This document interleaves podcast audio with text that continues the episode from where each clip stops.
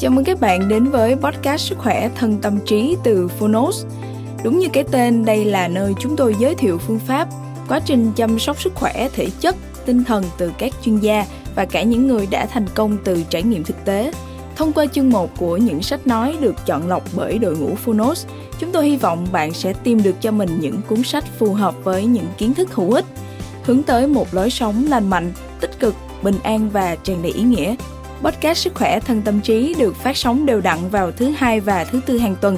Mời các bạn cùng đón nghe. Và nếu yêu thích podcast này, hãy tải ngay ứng dụng âm thanh số và sách nói có bản quyền Phonos để nghe trọn vẹn cuốn sách cũng như khám phá các nội dung hấp dẫn khác như tóm tắt sách, ebook, thiền, truyện thiếu nhi, truyện ngủ, nhạc chủ đề, vân vân. Còn bây giờ hãy cùng lắng nghe chương 1 của cuốn sách hôm nay nhé.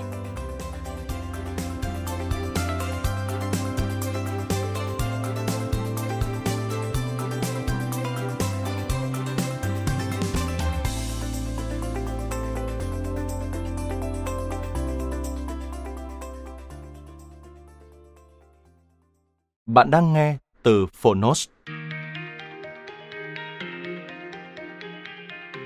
Ít, hóa nhiều. Các doanh nghiệp vĩ đại biến năng suất thành lợi thế cạnh tranh như thế nào? Tác giả Jason Jennings Người dịch Tuệ Minh Phiên bản sách nói được chuyển thể từ sách in theo hợp tác bản quyền giữa Phonos với công ty cổ phần sách Alpha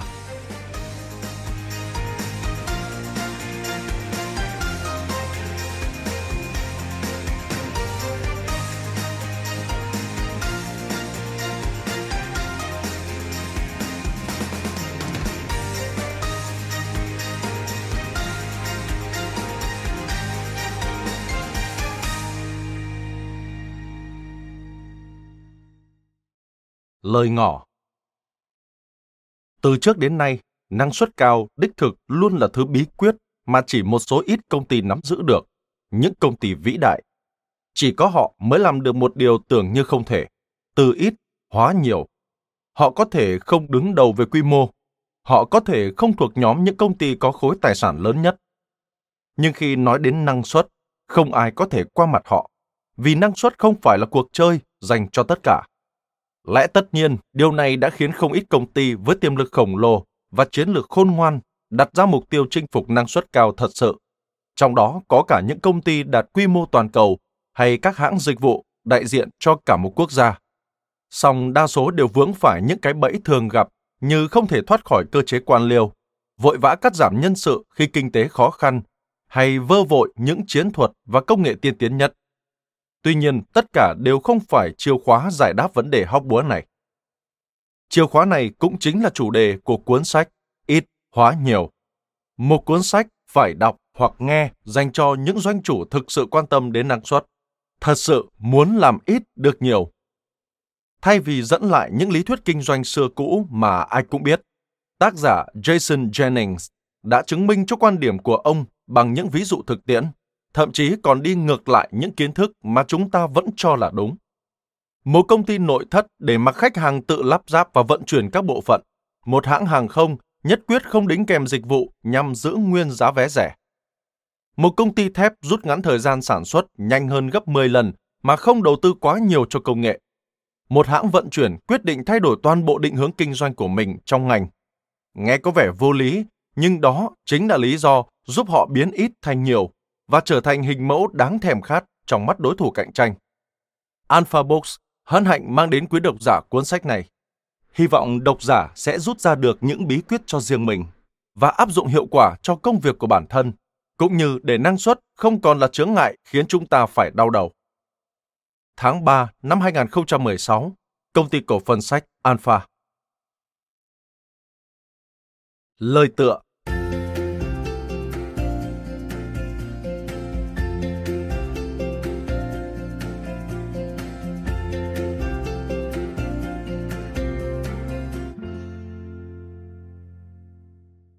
Căn cứ vào thành quả kinh doanh vô song liên tiếp của các doanh nghiệp được chúng tôi đề cập trong ấn bản đầu tiên của cuốn Ít hóa nhiều.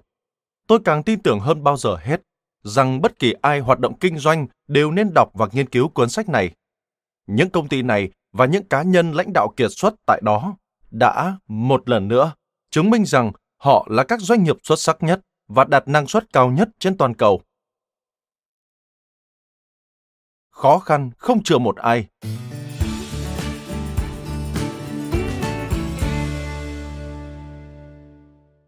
Trong giai đoạn kinh tế suy yếu ngay sau thời kỳ bùng nổ vào cuối thập niên 1990, đa phần các doanh nghiệp đều cố gắng kháng cự và vật lộn để tồn tại.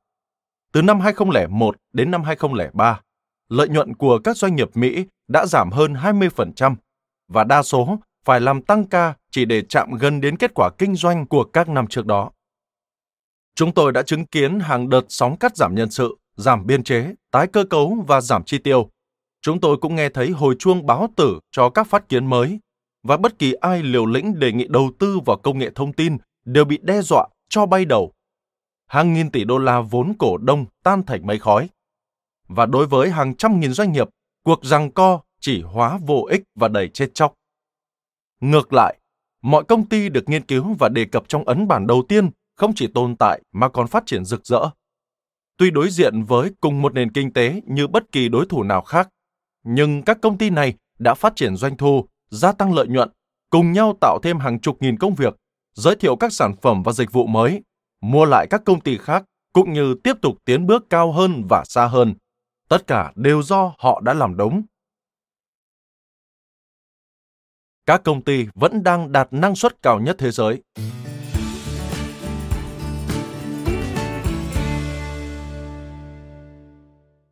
World Savings Trong lần đầu viết về Hobbes và Mary Sandler, bộ đôi đồng chủ tịch kiêm CEO của World Savings trong hơn 40 năm qua, tôi đã mô tả tổ chức tài chính của họ như một nơi mà những cái tôi cá nhân được để lại ngoài cửa. Đáng kể nhất chính là việc World Savings thu hút số tiền gửi đến các chi nhánh của họ cao gấp đôi đối thủ cạnh tranh gần nhất trong khi chi phí vận hành mạng lưới các chi nhánh của họ chỉ bằng một nửa.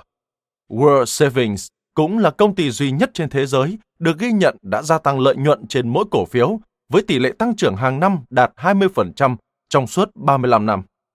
Ngay cả khi nền kinh tế Mỹ chính thức rơi vào suy thoái sau sự kiện ngày 11 tháng 9, World Savings vẫn tiếp tục duy trì kết quả kinh doanh vững mạnh đến kinh ngạc và kỳ vọng gia tăng lợi nhuận hoạt động lên hẳn 30% trong giai đoạn từ tháng 12 năm 2001 đến tháng 12 năm 2003.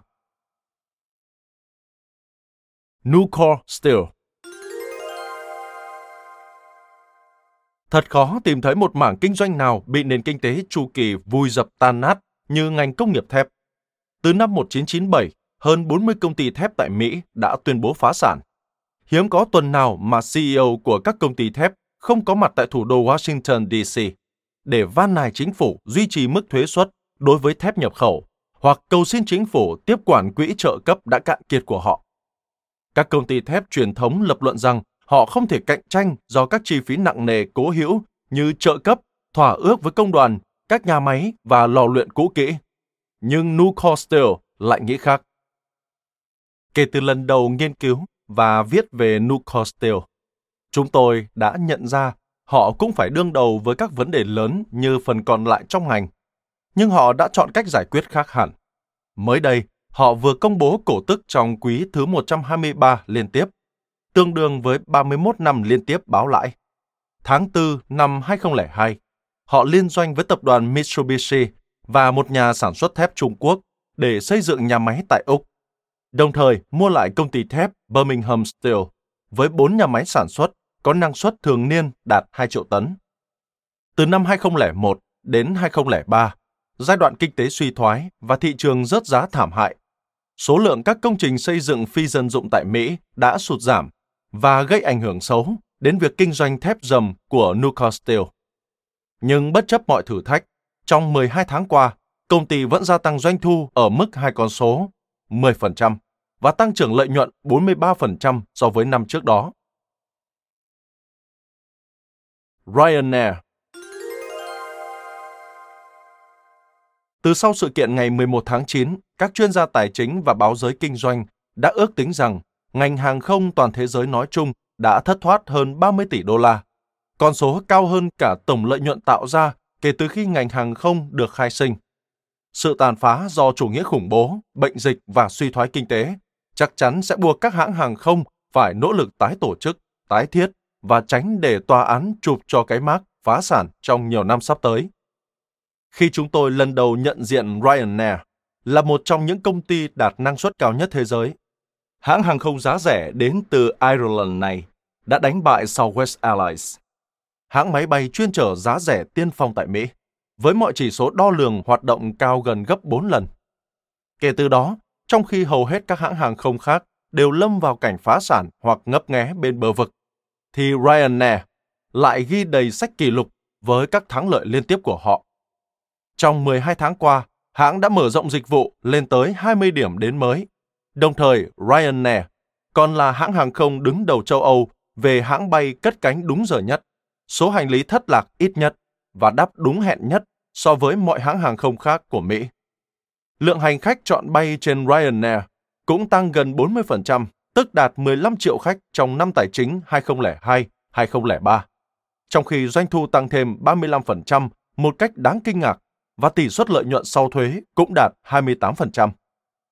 Ryanair đã viết nên lịch sử trong ngành hàng không khi công bố đơn đặt hàng máy bay lớn nhất thế giới, 150 chiếc Boeing 737. Ryanair được xem là ví dụ xuất sắc nhất về cách sử dụng một mục tiêu lớn duy nhất nhằm thúc đẩy mọi người và xây dựng văn hóa. Công ty này quyết tâm trở thành hãng hàng không quốc tế có lịch bay dày đặc nhất châu Âu với 40 triệu hành khách thường niên vào năm 2010. Tôi dám đặt cược tất cả rằng họ sẽ thực hiện được điều đó. The Warehouse Group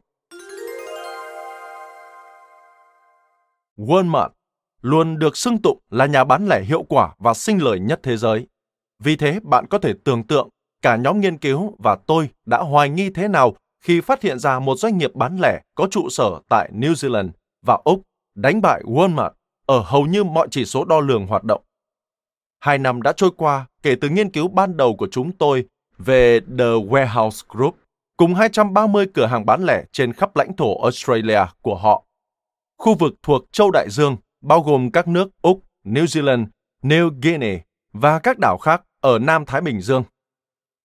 Bất chấp sự cố khó hiểu gần đây ở vị trí CEO, khi người sáng lập công ty Stephen Tindall quay lại đảm nhiệm vai trò trước đây của ông, The Warehouse Group vẫn dễ dàng đánh bại tiếp Walmart với khoảng cách 20% trong tiêu chí quan trọng là tỷ lệ lợi nhuận trên vốn chủ sở hữu ROE với chỉ số ROE cao phi thường 27%.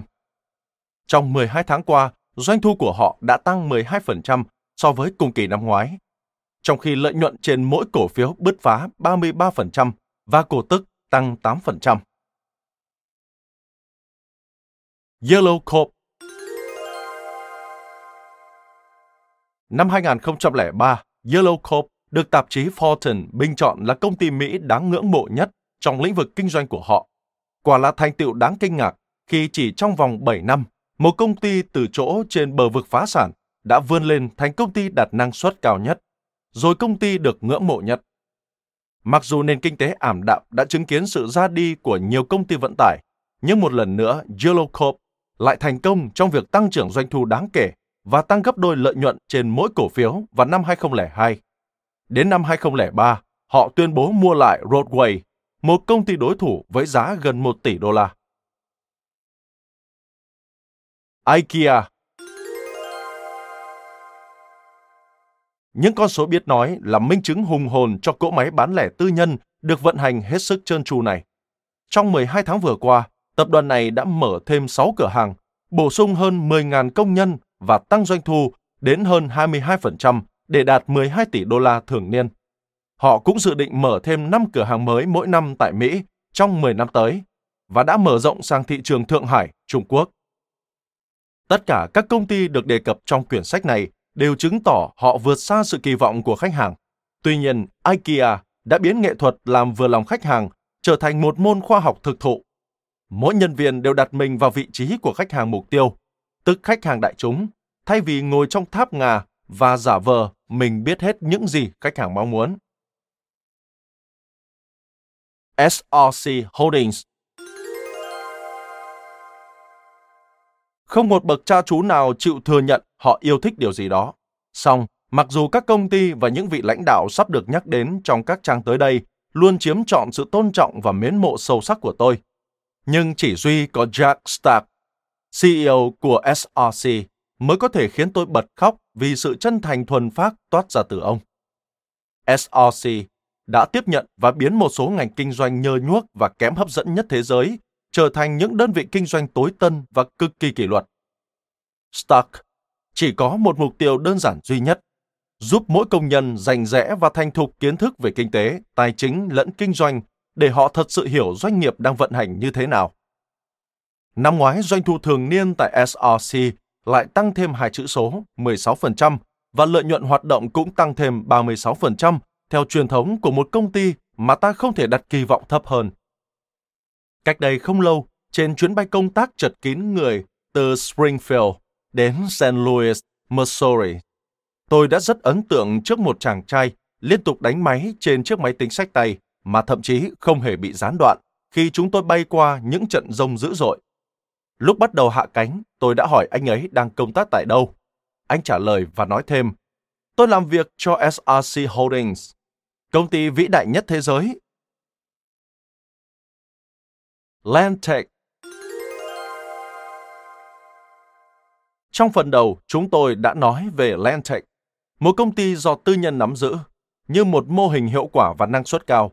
Đây là công ty đã duy trì thành công mức tăng trưởng năng suất 1% một tháng trong suốt 7 năm và tăng doanh thu gấp 3 lần mà vẫn không thêm nhân viên.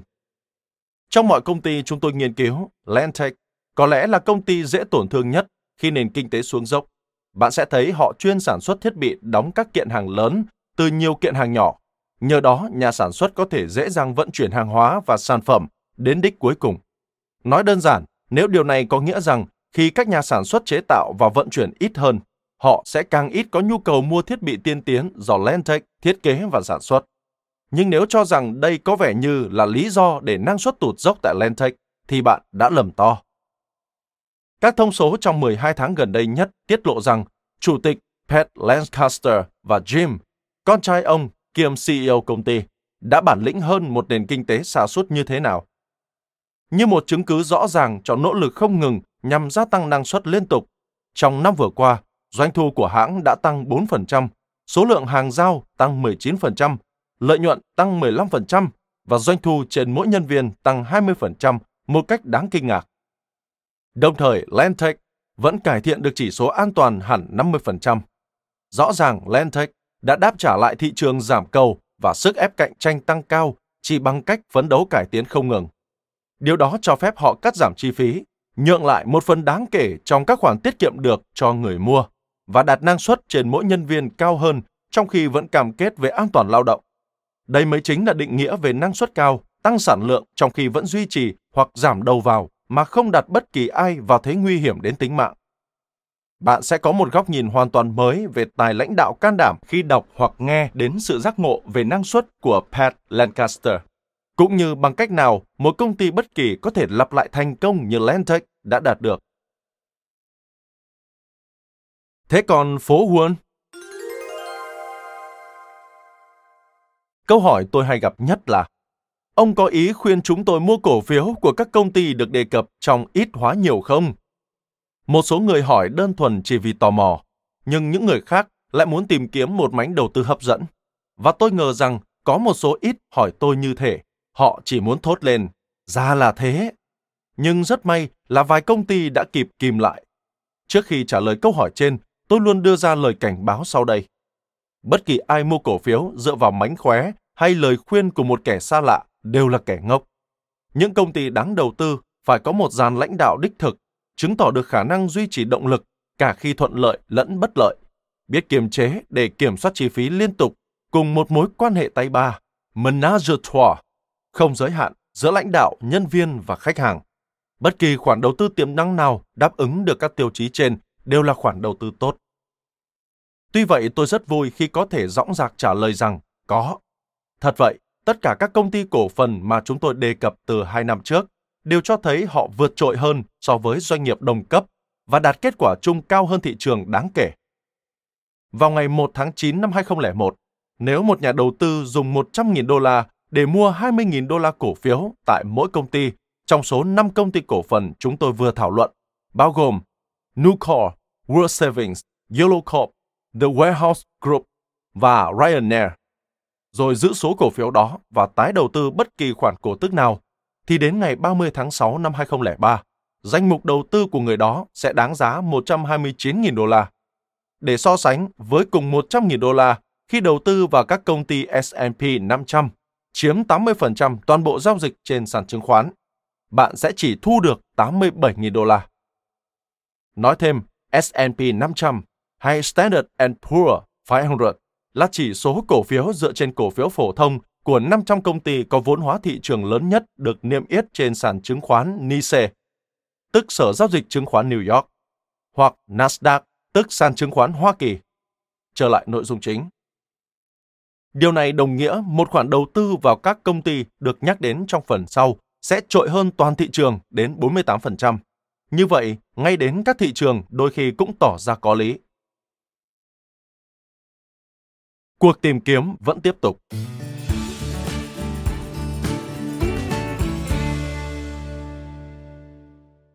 Khi bạn đọc hoặc nghe những dòng này, tôi đang cùng một nhóm nghiên cứu mới thành lập do Brian Solan, tân thạc sĩ MBA từ Đại học UC Berkeley dẫn đầu tiến hành đánh giá hơn 100.000 cổ phần tư nhân nhằm tìm ra 10 cái tên làm được điều gì đó tốt hơn những người khác cho cuốn sách tiếp theo của chúng tôi do Portfolio xuất bản và dự kiến phát hành đầu năm 2005. Đừng bắt chúng tôi tiết lộ điều gì đó là gì, bởi chúng tôi sẽ phải thủ tiêu bạn. Chúng tôi sẽ chu du khắp thế giới để tìm hiểu xem làm thế nào các công ty này lại làm tốt đến thế, rồi thuật lại kết quả cho bạn. Mời bạn ghé thăm trang www.jennings gạch ngang solutions.com để xem các báo cáo về tiến độ thực hiện. Tôi rất mãn nguyện và hân hạnh được biết phiên bản bìa cứng của quyển ít hóa nhiều đã trở thành tựa sách ăn khách trên cả nước, nhưng sẽ chưa hoàn toàn thỏa mãn cho đến khi mọi doanh nhân trên hành tinh đều sở hữu riêng một bản bìa mềm được lật đến quan góc hoặc một bản sách nói được nghe đi nghe lại nhiều lần và đặt ra mọi câu hỏi được nêu trong quyển sách bé hạt tiêu này và hãy truyền tay nhau rằng ít quả thực hóa nhiều. Jason Jennings, tháng 7 năm 2003 Tiburon, California. Lời giới thiệu.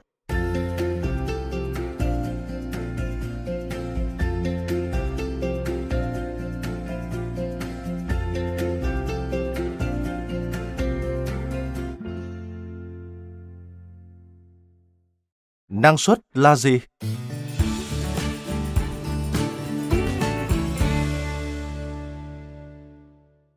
Năng suất nghĩa là vẫn duy trì sản lượng đầu ra trong khi giảm lượng đầu vào, hoặc tốt hơn nữa là tăng đầu ra trong khi giảm đầu vào. Điểm cốt lõi chính là làm ra nhiều sản lượng hơn trong khi vẫn giữ nguyên hoặc nhận ít nguồn cung hơn. Hiệu quả và năng suất luôn gây hứng thú cho tôi, cũng như tất cả những ai trong giới kinh doanh nhưng cứ mỗi khi thử tìm hiểu một cuốn sách về chủ đề này, hoặc là tôi phát chán với vô số bảng biểu, biểu đồ cùng các chú thích đầy rẫy dài đến nửa trang. hoặc phát hãi trước bản chất lý thuyết suông khó hiểu và xa rời thực tế của đề tài này. Với hàng hà những lý giải về kinh tế vĩ mô, tỷ lệ phần trăm này nọ, các hạch toán chi phí hoạt động mang tính chiếu lệ, đã đến lúc tôi phải đánh một giấc và các ví dụ tham khảo về quy trình gia công liên công ty. Tất cả những phép toán và biệt ngữ ấy thực khiến tôi phải vò đầu bứt tóc. Tại sao không có cuốn sách nào nói về phương thức thành công của các công ty hiệu quả và đạt năng suất cao nhất với những bài học thiết thực mà bất kỳ cá nhân hay công ty nào khác cũng có thể làm theo? Sau khi quyết định bổ khuyết lỗ hổng này, nhiệm vụ của tôi trở nên thật rõ ràng. Nhận diện các công ty đạt năng suất cao nhất thế giới đào sâu tìm hiểu xem họ đã làm gì khác biệt và tốt hơn các đối thủ có năng suất thấp hơn, rồi mô tả lại những bài học ấy sao cho các doanh chủ khác có thể hiểu rõ và thực hiện dễ dàng. Cuộc tìm kiếm bắt đầu.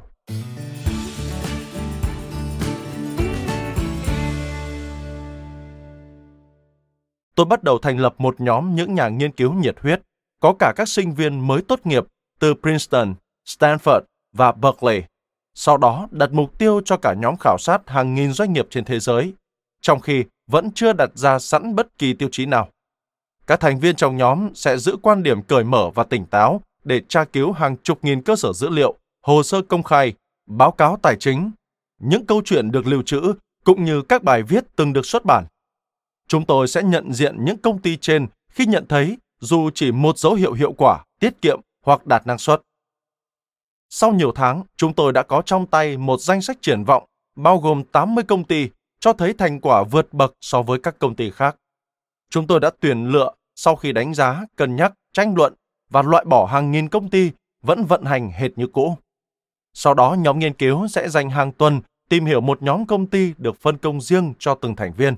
Sau cùng, họ sẽ trình bày trước cả nhóm các luận cứ xác đáng về mỗi doanh nghiệp mà họ cho rằng nên được cân nhắc nghiên cứu kỹ hơn và nên được đề cập trong sách. Các thành viên đều hiểu rõ họ sẽ bị chất vấn đanh thép, nên câu trả lời của họ buộc phải thật chuẩn xác. Chúng tôi đã xác định phải thật khắt khe khi làm việc với nhau. Cường độ ngày một căng thẳng khi tất cả nghiên cứu viên đều xem dự án nghiêm túc như một cuộc phiêu lưu sống còn. Tuy chỉ về trí óc, nhưng vẫn là sống còn. Trong suốt tiến trình, các tiêu chí lựa chọn dần hình thành và sau cùng được sàng lọc kỹ trong quá trình tiếp tục điều chỉnh. Doanh số trên mỗi nhân viên của công ty đó có cao hơn mức bình quân của ngành hay không? Nếu không, sẽ rất khó xem công ty đó như một ví dụ điển hình về năng suất làm việc. Lợi nhuận trên vốn đầu tư của công ty có vượt qua hoặc dẫn đầu trong nhóm ngành hay lĩnh vực kinh doanh của họ không? Còn lợi nhuận thế nào? Trừ khi lợi nhuận trên mỗi nhân viên của công ty cao vượt bậc so với đối thủ, sẽ rất khó dẫn tên công ty ấy như một hình mẫu về năng suất tầm cỡ thế giới. Họ đã làm gì, bất cứ điều gì để đạt năng suất cao hơn các công ty ngang tầm. Nếu không được thừa nhận là xuất sắc, chắc chắn họ sẽ bị loại bỏ. Không lâu sau, chúng tôi đã nhận ra có một tiêu chí khác, không theo lệ thường, dần lộ diện. Một nghiên cứu viên thốt lên, Ôi, công ty này mới đáng chán làm sao? Ai mà thèm đọc về họ chứ? Tôi bắt đầu tự hỏi mình, liệu hấp dẫn giới tính có nên là một tiêu chí chọn lọc hay không? Xin nói thêm về hấp dẫn giới tính.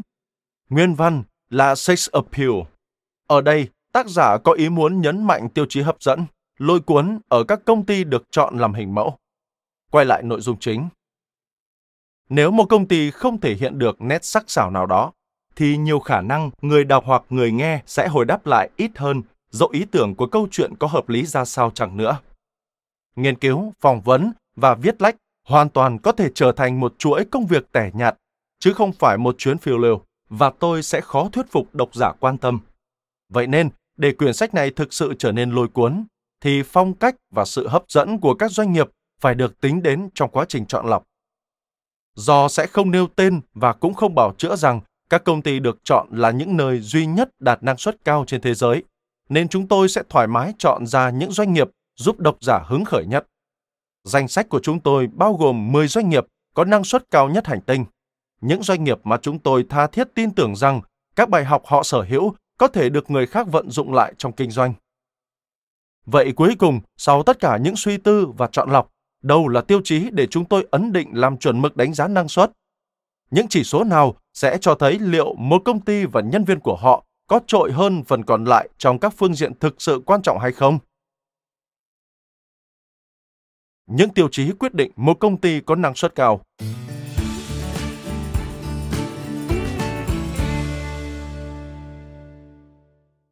Sau đây là danh sách các tiêu chí để chúng tôi chọn lựa công ty đưa vào sách. Doanh thu trên mỗi nhân viên.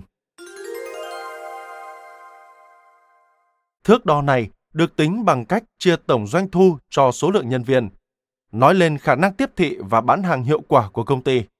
Một công ty nằm trong danh sách sơ khởi của chúng tôi, nhà bán lẻ thời trang được yêu thích đến từ Tây Ban Nha, Zara, đã thu hút nhiều sự chú ý của báo giới, nhưng chỉ tạo ra 100.000 đô la doanh thu thường niên trên mỗi nhân viên, trong khi mức trung bình cho ngành này là 302.000 đô la.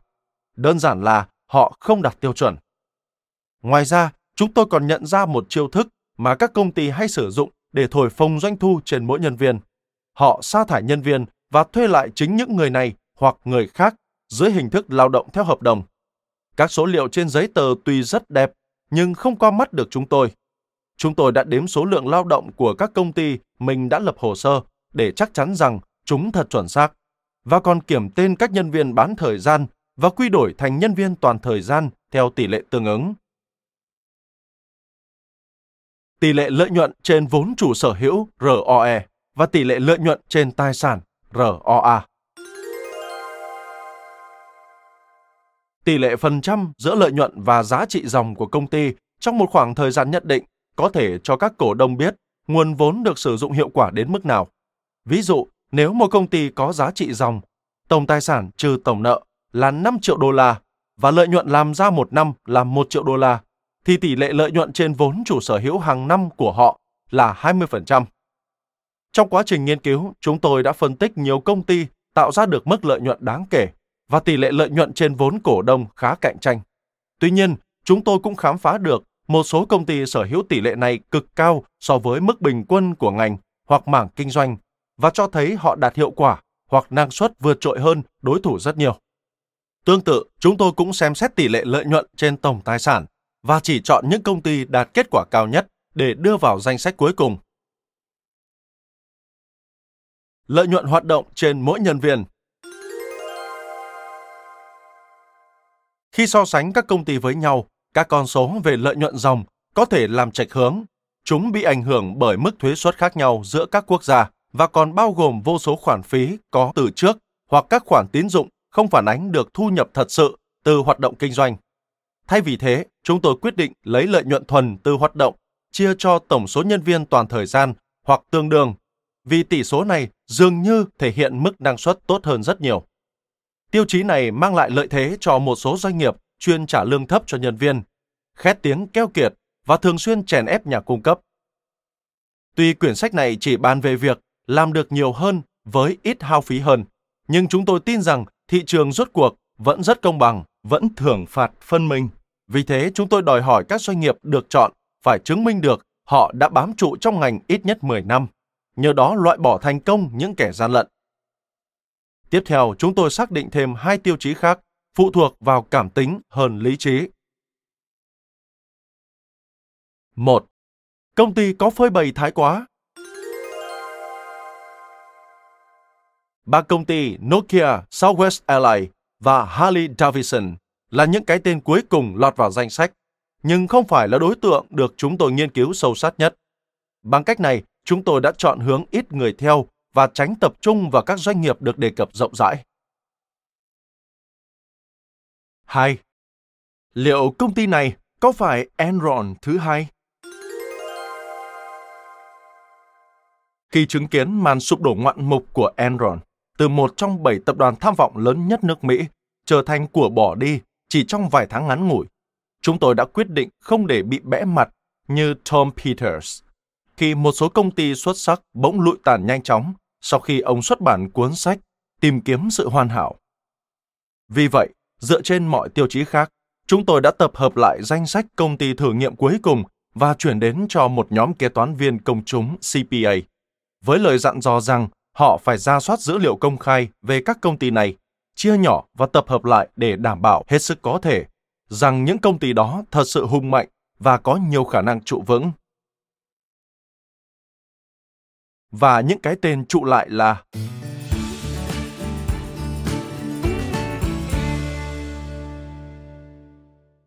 Chúng tôi đã hoàn tất một danh sách công ty hỗn hợp đáng ngạc nhiên. 1 một hãng hàng không châu Âu vượt trội hơn Southwest Airlines trên mọi tiêu chuẩn đo lường. 2. Một công ty sản xuất tăng năng suất 1% một tháng đều đặn suốt 7 năm, tăng doanh thu gấp 3 lần mà không cần thêm nhân viên và rút ngắn chu kỳ sản xuất một mảnh thiết bị từ 5 tuần xuống còn 11 giờ đồng hồ. 3. Một chuỗi cửa hàng giảm giá ở New Zealand và Úc đạt lợi nhuận trên mỗi đô la doanh thu cao gấp đôi khi so sánh với Walmart và có tỷ số lợi nhuận trên vốn chủ sở hữu cao gần gấp đôi của Walmart. 4. Một hãng sản xuất thép giảm hơn 90% thời gian sản xuất một tấn thép, chưa từng sa thải một nhân viên nào, trả lương công nhân cao hơn từ 30 đến 40% so với mức trung bình của ngành mà vẫn báo lãi trong 132 quý liên tục trong một thị trường mà 20 đối thủ khác đã tuyên bố phá sản trong vòng 3 năm qua. 5. Một công ty thuộc miền Trung Tây nước Mỹ khi thành lập chỉ có số nợ trên vốn chủ sở hữu là 89 trên 1, với cơ hội sống sót vô cùng mong manh. Ngày nay, công ty này đang tăng trưởng 15% mỗi năm, bất kể trong hoàn cảnh bất lợi hay thuận lợi. Họ còn ghi nhận thành công của mình qua một bài báo cáo tài chính đăng trên những tấm bảng trắng lớn đặt giữa nhà ăn chung. Mọi người trong công ty, kể cả công nhân nhà máy, đều có thể đọc hiểu báo cáo lãi và lỗ P&L và bảng cân đối kế toán, cũng như tham dự họp hàng tuần để soát lại từng dòng trong các báo cáo này, kể cả số dư hiện hành trong ngân hàng. 6. Một nhà bán lẻ đồ nội thất có trụ sở tại Thụy Điển và Đan Mạch đạt lợi nhuận hàng năm ngất ngưởng trên mỗi nhân viên là 100.000 đô la, cao gấp 25 lần mức trung bình của ngành. Chủ sở hữu doanh nghiệp này là một người thanh đạm, thường đi chợ mua sắm vào giờ muộn khi giá cả rẻ hơn, mặc dù có khối tài sản lên đến 30 tỷ đô la. Ông cho biết, tôi làm thế là để gần gũi với mọi người. 7. Một tổ chức tài chính đã tạo ra con số doanh thu choáng váng 762.000 đô la hàng năm trên mỗi nhân viên, không tiêu một xu nào vào các mánh khóe quyền lực, trong khi chi phí chung và chi phí quản lý hành chính chỉ bằng một nửa so với các ngân hàng khác. Được dẫn dắt bởi một cặp vợ chồng hăng hái ở tuổi 70. Ngân hàng này thậm chí còn từ chối nói chuyện với giới bán hàng, bất kể họ bán thứ gì, vì sợ phung phí thời gian quý báu. Xin hãy gửi mọi thứ bằng văn bản. 8. Một công ty vận tải từng đứng bên bờ vực phá sản cách đây 5 năm đã phải tự tái thiết để vươn lên đứng đầu về hiệu suất trong giải pháp vận chuyển bằng xe tải.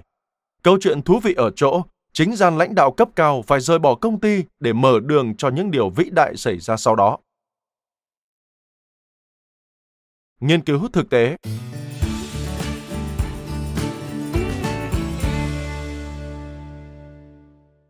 Vài cá nhân lãnh đạo tại các công ty có năng suất cực cao sợ rằng lợi thế cạnh tranh của họ sẽ biến mất một khi đối thủ học hỏi và sao chép được những gì họ làm. Tiếp cận số ít cá nhân này là một trong những nhiệm vụ khó khăn nhất mà tôi từng đối mặt. Tuy nhiên, số khác lại mở rộng vòng tay chào đón cơ hội được trở thành một phần của cuốn sách này và sẵn sàng hợp tác theo mọi cách có thể. Tôi đã mất nhiều thời gian tự ngẫm. Tại sao vài người muốn giấu giếm trong khi số khác lại rất hoan nghênh? Thế rồi, vào một đêm muộn, trên chuyến bay sóc trong một chiếc phi cơ nhỏ bay ngang vùng Trung Tây nước Mỹ, câu trả lời đơn giản đã bật ra. Một số công ty có những bí mật đen tối và không muốn phơi bày chúng trước ánh sáng ban ngày. Tất cả những vị CEO thực sự làm chủ được năng suất đều rất cởi mở và hợp tác, không trừ một ai. Còn những vị có điều cần giấu thì không như thế. Chúng tôi đã tích cực theo sát từng công ty một, kể cả những công ty mà chỉ riêng việc xin phép vào cửa thôi đã rất khó khăn. Nhưng với những trường hợp mà chúng tôi phải đấu tranh dữ dội để vào bên trong, thành quả nhận được lại chẳng đáng. Đối với một chuỗi cửa hàng bán lẻ thời trang nữ được ca ngợi hết lời, chúng tôi phát hiện họ đã cho sản xuất hàng hóa tại các nước Trung Mỹ nghèo khổ với mức lương 25 xu một giờ. Sau đó, dán nhãn sản xuất tại Mexico và chuyển lậu vào Hoa Kỳ dưới cái mác của Hiệp định Thương mại Tự do Bắc Mỹ, NAFTA. Xin nói thêm về Hiệp định Thương mại Tự do Bắc Mỹ. Nguyên văn là North American Free Trade Agreement. Hiệp định này được ký kết ngày 12 tháng 8 năm 1992 giữa ba nước Canada, Hoa Kỳ và Mexico, với mục đích tạo điều kiện thương mại thuận lợi giữa ba quốc gia khối Bắc Mỹ này. Quay lại nội dung chính.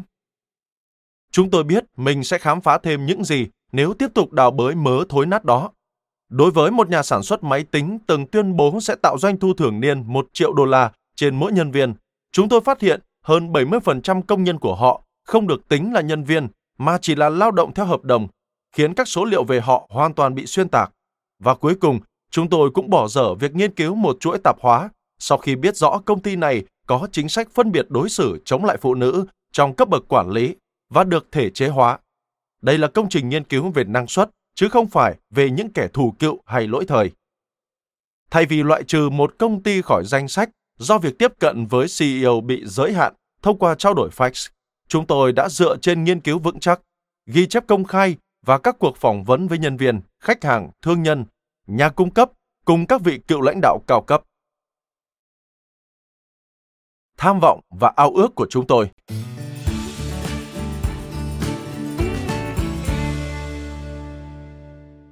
Tôi thành thực tin rằng những bài học mà nhóm nghiên cứu và tôi tiếp thu được qua các công ty này sẽ chứng minh cho tuyên ngôn ít hóa nhiều và cho bạn thấy bí quyết để đạt hiệu quả và năng suất cao hơn trong công việc lẫn cuộc sống. Hãy đọc hoặc nghe và thưởng thức. Tôi thật lòng khuyến khích bạn hãy áp dụng những bài học bạn sắp được tìm hiểu và thực hành chúng càng sớm càng tốt. Jason Jennings, năm 2002 Tập trung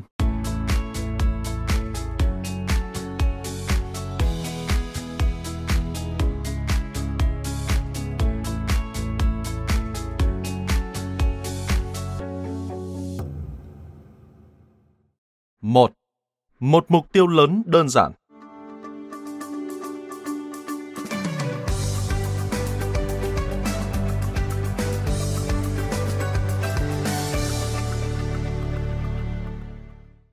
Nếu thiếu đi một mục tiêu lớn và đơn giản, đóng vai trò như hợp lực, thì sẽ không nhà lãnh đạo hoặc quản lý nào có thể hy vọng cải thiện năng suất của một công ty. Theo Bill Jollers, CEO Yellow Corp, Trước khi bắt tay viết cuốn sách này, tức là lúc tôi còn dẫn dắt nhóm nghiên cứu của mình bắt đầu công việc sơ khởi nhằm nhận diện nhóm công ty có năng suất cao nhất thế giới và tìm hiểu họ đã thực hiện điều đó như thế nào. Tôi vẫn chưa hề nghĩ đến, kể cả là trong một triệu năm nữa, chủ đề cho chương mở đầu này. Xét cho cùng, quyển sách này dự định sẽ là tập hợp các chiến thuật được nhiều công ty sử dụng để trở nên hiệu quả hơn các doanh nghiệp khác. Nhằm chứng minh cho luận điểm ít hóa nhiều, tôi đã tưởng tượng mình sẽ xông thẳng vào vấn đề với một khẩu súng máy. Đoàng, họ làm thế này, đoàng, họ làm thế kia, đoàng, đoàng, đoàng. Sau đó, một phát hiện lớn đã bùng nổ và chen ngang vào kế hoạch của tôi. Đó là, trong các công ty năng suất cao, văn hóa chính là chiến lược.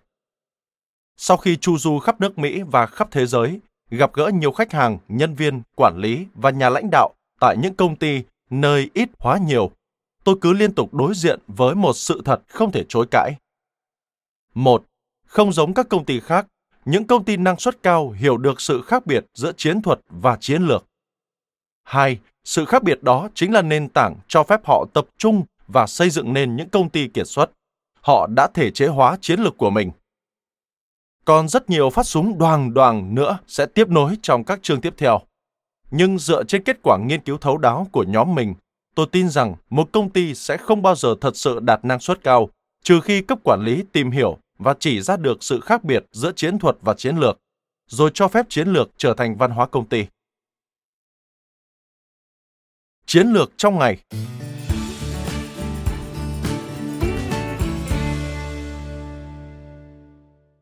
Nếu chú ý lắng nghe trên máy bay, tại các cuộc họp kinh doanh hay phòng họp cấp cao, bạn sẽ nghe thấy từ chiến lược được sáo lại thường xuyên đến mức trở nên vô nghĩa. Có vẻ như ai cũng có chiến lược cho cái này, chiến lược cho cái kia, chiến lược cho mọi thứ, từ đối phó với lũ trẻ cho đến mua một chiếc máy tính sách tay mới để làm đẹp lòng sếp, và tất nhiên là cả chiến lược cải thiện năng suất. Nhưng bao nhiêu người bạn quen biết đã thành công trên nấc thang sự nghiệp nhờ cấp quản lý hoặc phòng nhân sự xem họ như những nhà tư duy chiến lược. Đáng báo động hơn nữa chính là tần suất các công ty bỏ chiến lược này và thay bằng chiến lược khác, nhân danh sự linh hoạt. Họ cứ vơ từ chiến thuật này đến chiến thuật khác, thử thế này thế khác rồi gán cho mọi thứ họ thử nghiệm là chiến lược một cách sai lầm. Đa phần họ chỉ làm mọi thứ khó hiểu hơn, làm dối đội ngũ và đi ngược lại những gì cần làm để đạt năng suất cao. Trong khi đó, những công ty năng suất cao luôn giữ cho mọi thứ rõ ràng và đơn giản. Mọi thứ bao gồm cả chiến lược. Khi dần kết thúc các cuộc phỏng vấn chuyên sâu với CEO của các công ty được đề cập trong sách, tôi đã rất sừng sốt bởi một sự thật rằng tất cả đều có cùng điểm chung nói trên. Đó là sở hữu và trung thành hết mực với một mục tiêu lớn vô cùng đơn giản. Mục tiêu lớn này chính là chiến lược và nó cũng trở thành văn hóa. Mọi thứ khác chỉ là chiến thuật để đạt được nó mà thôi. Tất cả các nhà lãnh đạo trên luôn ra sức ngăn cản bất kỳ ai muốn phá hỏng động lực nâng cao năng suất bằng các mánh chiến lược dùng trong ngày hay mớ lý thuyết quản lý bòng bong mới nhất.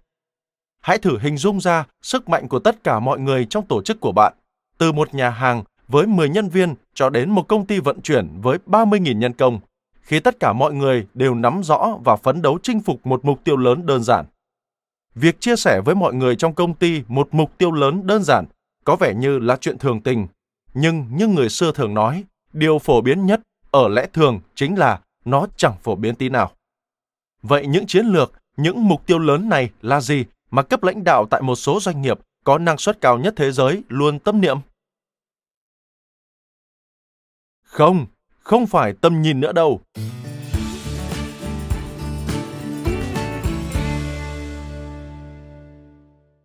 Những người từng sống sót qua các sứ mệnh và tầm nhìn đều nở nụ cười thấu hiểu và đồng tình rằng hầu hết các tuyên bố hoành tráng đó chỉ thích hợp để đóng khung và treo tại quầy tiếp tân, in trên trang bìa báo cáo thường niên và đem khoe với vài vị tai to mặt lớn để chứng minh họ cũng cùng hội cùng thuyền. Chúng rõ ràng không phải là ý tưởng để bất kỳ ai cố áp dụng nhằm giúp công việc của mình tốt hơn.